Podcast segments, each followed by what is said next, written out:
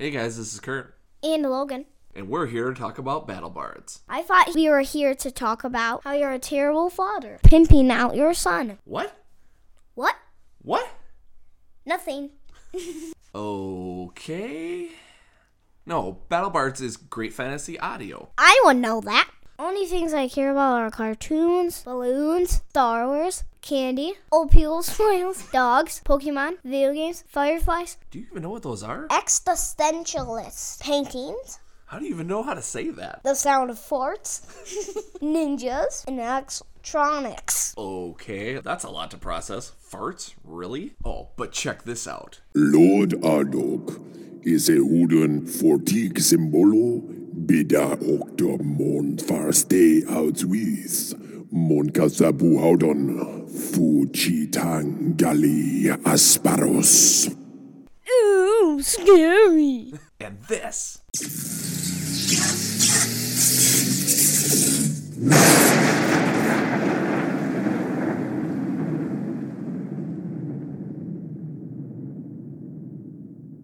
Ooh, impressive. You can't deny this though. Noal na o lape reta ikarino ilasa zorge. Lape lasa bo lape turbs benas. Okay, that's very cool. Okay, Logan, so how much would you pay for that awesome audio? 13.2 pesos? There's no such thing as 0.2 pesos. 1500 yen? 500 pinks? Republic credits. That's not even real. That's Star Wars, Logan. Well, let me tell you. You go to battlebards.com, you sign up for an account, and not only do you get that premium audio, but you can get a little something from us also. With the 10 and $25 packages, you get one free track with MFGCast1 as your coupon code. Buy a $50 or $100 package and get five free tracks with the code MFGCast2. That's a half of an album for free just for using that coupon code. Could it be any easier? Buy the $150 and $300 packages. Not only do you get most of Battle Bard's fantasy audio, soundscapes, music, sound effects, etc., but you also get 10 free tracks with coupon code MFGCast3. A full album for free for using a coupon code from us. You're welcome. I'll just buy that great audio right now. Wait, but you have to you have to ask your parents' permission before you buy. This is the MFG cast.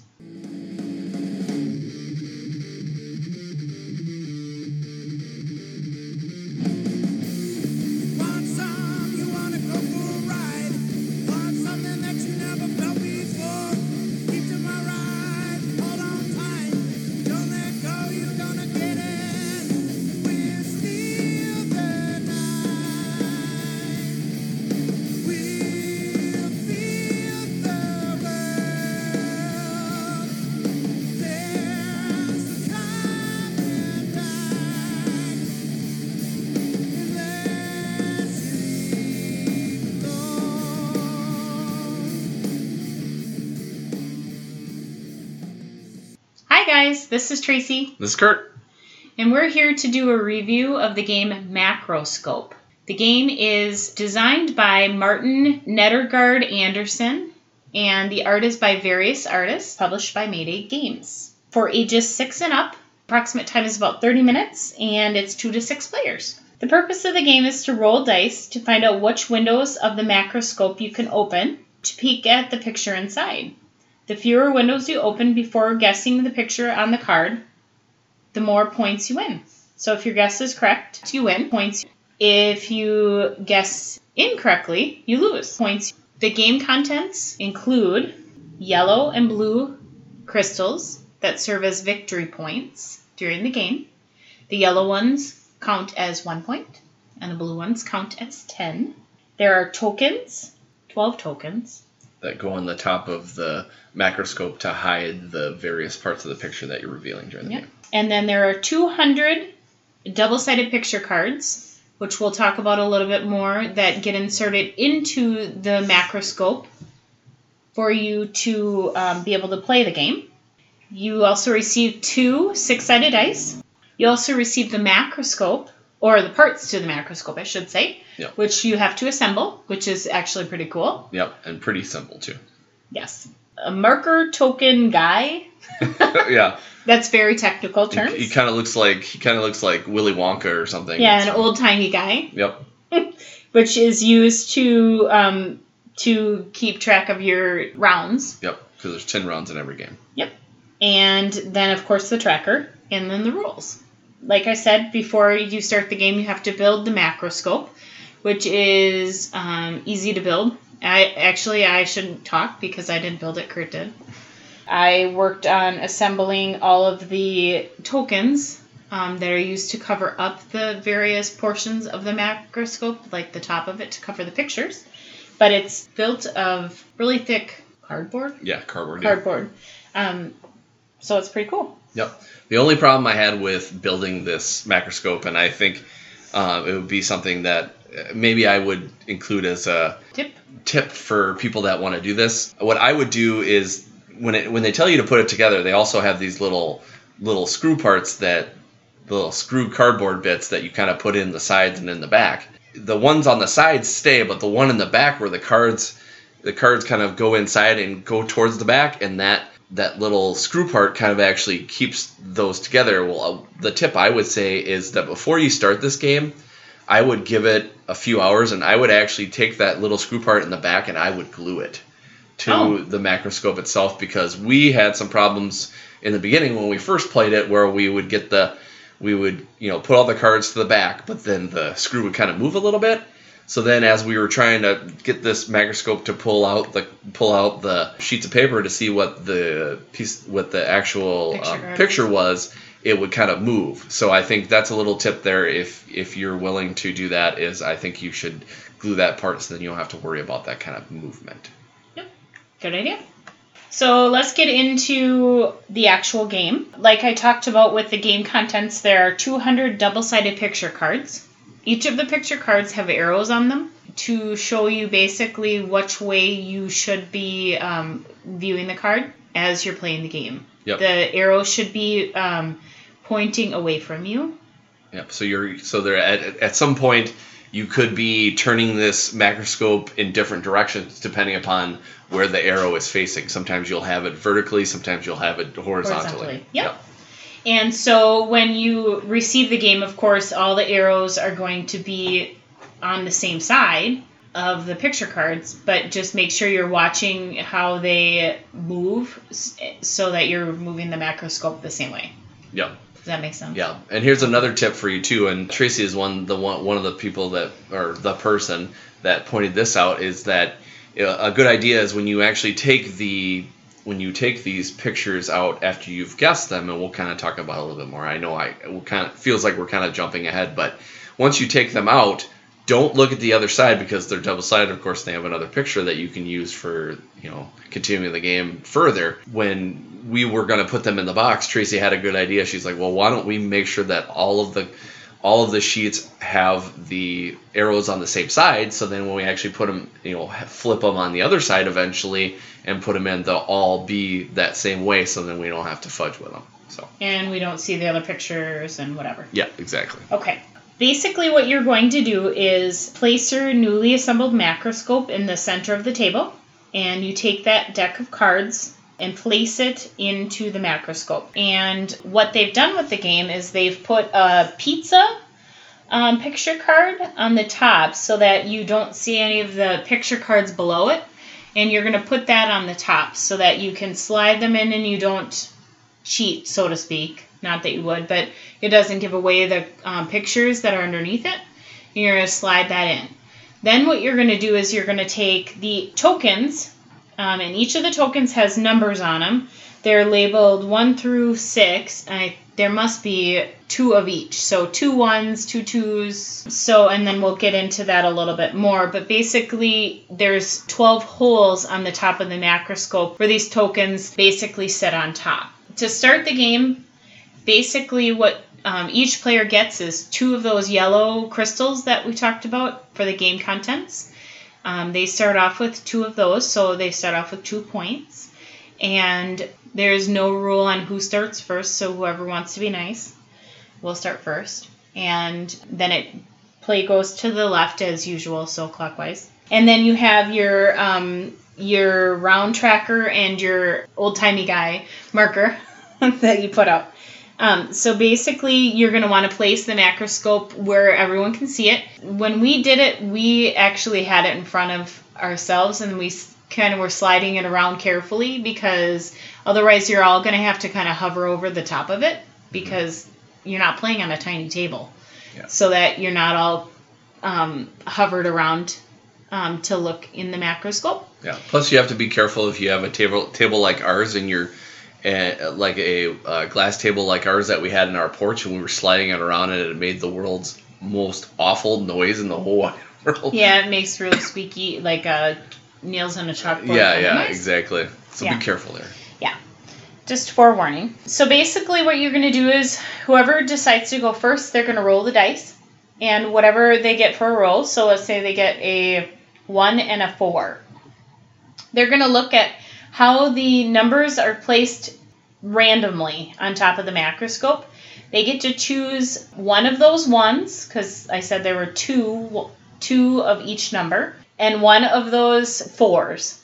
And so first they're going to remove one of those numbers. And then they're going to look and see what portion of the picture is showing. Sometimes they're not even going to see anything. Depending on what the picture is, they can choose to place a guess or have another player can make a guess if they want. If the other player wants to make a guess, or one of the other players, excuse me, wants to place a guess, they um, have to pay whatever player's how do I want to say that? They have to pay that other player two yellow crystals Yep, whoever- in order to place a guess. Yep. Whatever. Who's ever the current player gets two crystals from the person, the other person that wants to guess. Yes. It'd be pretty brave if they were placing when you pulled one token, but you know, hey, Yeah. that could happen. If that's the case and no one wants to um, place a bet, then they can pull the other number that they rolled. Yep. Or if they want to strategize, is like Tracy had kind of uh, mentioned and then moved on. If you take that first number off of it, off, you know, for each die that you roll, you can take the number off. So the first one you take off, you can see if you if you don't want to make a guess, you can take a crystal. You can automatically after you after you've pulled that one number off, you don't have to go for that second die and pull up, pull up that second number. You can strategize and say, you know what, there's not a lot here. Maybe eventually when the other person goes, that maybe they will pull something that you know maybe they won't know, but maybe I will know, and then I can guess there. Like you don't want to give them, you know, the next person enough chances for them to guess more. So that's an, another option for you. Also, let's say you've kind of moved around the board a little bit. You're playing maybe only two players or something like that, and you roll a number that isn't that's already been pulled off of the macro macroscope. Then that number becomes wild. So let's say I rolled that four that I talked about. There are no more fours on there. I can use it as a wild, so I can pull whatever number I want, mm-hmm. which is nice too. And that will happen because you know we know in games we have a tendency to roll the same numbers. So you keep rolling um, snake eyes or something like that. Eventually, there's going to be no more ones on there. If you um, choose to pass that on, then you'd only collect one yellow crystal. If you pulled that other token off of there and no one placed a guess, you'd end up collecting two yellow crystals and then you'd pass it on to the next player. Another thing too is if you're playing multiple players and multiple people want to make a guess when you don't guess, then it starts with the person that has the least amount of crystals. They can make the guess first, and then the next person can make their guess, but they can't make the same guess. So if that first person makes the correct guess and you know that it's the correct guess, you have to guess something else. And that's a good strategy or it could be could go against you to be like, okay, well, I have more tokens than this other person. We're both guessing. If they guess the right thing, I'm auto- automatically out how many crystals because how many tokens are taken off there. Well, it's actually how many tokens are left, is how many they lose. Yeah. So if they, so in that scenario that Kurt was talking about, whoever decides to guess, whether it's somebody who says, hey, I have a guess, and the other player says, hey, I have a guess too, however many tokens are still covering the macroscope, is how many points that person who guessed it correctly gets, or how many crystals they get at the end of that turn. But on the other hand, that's how many um, that other person loses. So if you have a wrong guess, say I'm guessing this is a leaf, then and it's not, then you're gonna lose X amount of crystals, eight or however many are left on there. You've only pulled four tokens and there's eight left on there. Um, so so that stinks too. If you don't have eight to lose, you just lose whatever you have left. Yep. And another another thing that also sucks is if if you run out of crystals and you know somebody else's picture, you have to wait till it comes back to you because if you don't have any crystals, you can't make you if you don't have at least two crystals, you can't make a guess on someone else's picture. Yep. But you can challenge um, somebody's. So let's say I was looking at the macroscope and I thought I knew what it was because it was my turn. And I wanted to place a guess and I wanted to say, I'm going to go back to this leaf example again. Um, I'm going to say it's a leaf and Kurt wants to challenge me and say it's something else. He can put in two crystals, right? Mm-hmm. And he can challenge me. And then we go back it goes back to however many are left on the macroscope covered when you pull it. The trick to that too is when you're going to pull the card out of there to look at what it is make sure you're counting how many are still covered so you know how many points. Make sure you cover the other ones so that you're not exposing the picture card underneath. Yep. We always had to remind ourselves of that Yep. Make sure you're very careful when you're taking out these uh, sheets of paper to look at what the picture is and make sure you're not taking out the next one. You know, because again, they're they're you know you're they're nice sheets of paper, but also they can get stick stuck together just like anything. Mhm, and that you're not looking at the other side so that you can flip them over Yep. not that it's still going to be challenging if you saw what the picture was. Mhm. So when you want to replay the game, even if you've made it through the whole stack, I think you're not gonna remember because right away because you're rolling different dice every time. So that's going to be a challenge. Basically, what you're going to be doing in the game then is you're going to be playing 10 rounds of this. So back and forth. Uh, round ends when somebody guesses um, the picture correctly. When the marker reaches 10, the game is finished. Well, actually, you play one final round, and then the game is done. And the player with the most um, crystals wins the game. All right, Kurt. So let's give our rating of Macroscope. Our rating scales start with we love it, meaning we would play it all the time. It would be one of our first go to games. We like it. Uh, we would play it if somebody wanted us to play it. It may not be the first choice that we'd have, but we don't mind playing it at all. Our next rating is it's okay. We might play it every once in a while, but it wouldn't be our first choice. And lastly, we don't really care for it. Obviously, that kind of speaks for itself. It isn't really our cup of tea. So let's pick our ratings here and then kind of give a little bit of background why we chose that. I'll start. I guess my rating would be I like it. I think it is a good filler game.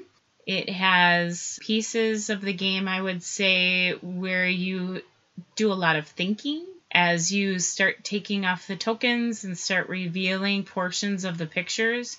You really start using, I would say, portions of your brain that you thought you wouldn't use before, which you may not use in other filler type games. So I think that that's pretty cool. And I think I can't think of any games that are out there that are really like it necessarily. So I think that's kind of cool. So I think it's a good, good, quick game to bring to the table with friends, family um, of all ages. What do you think, Kurt?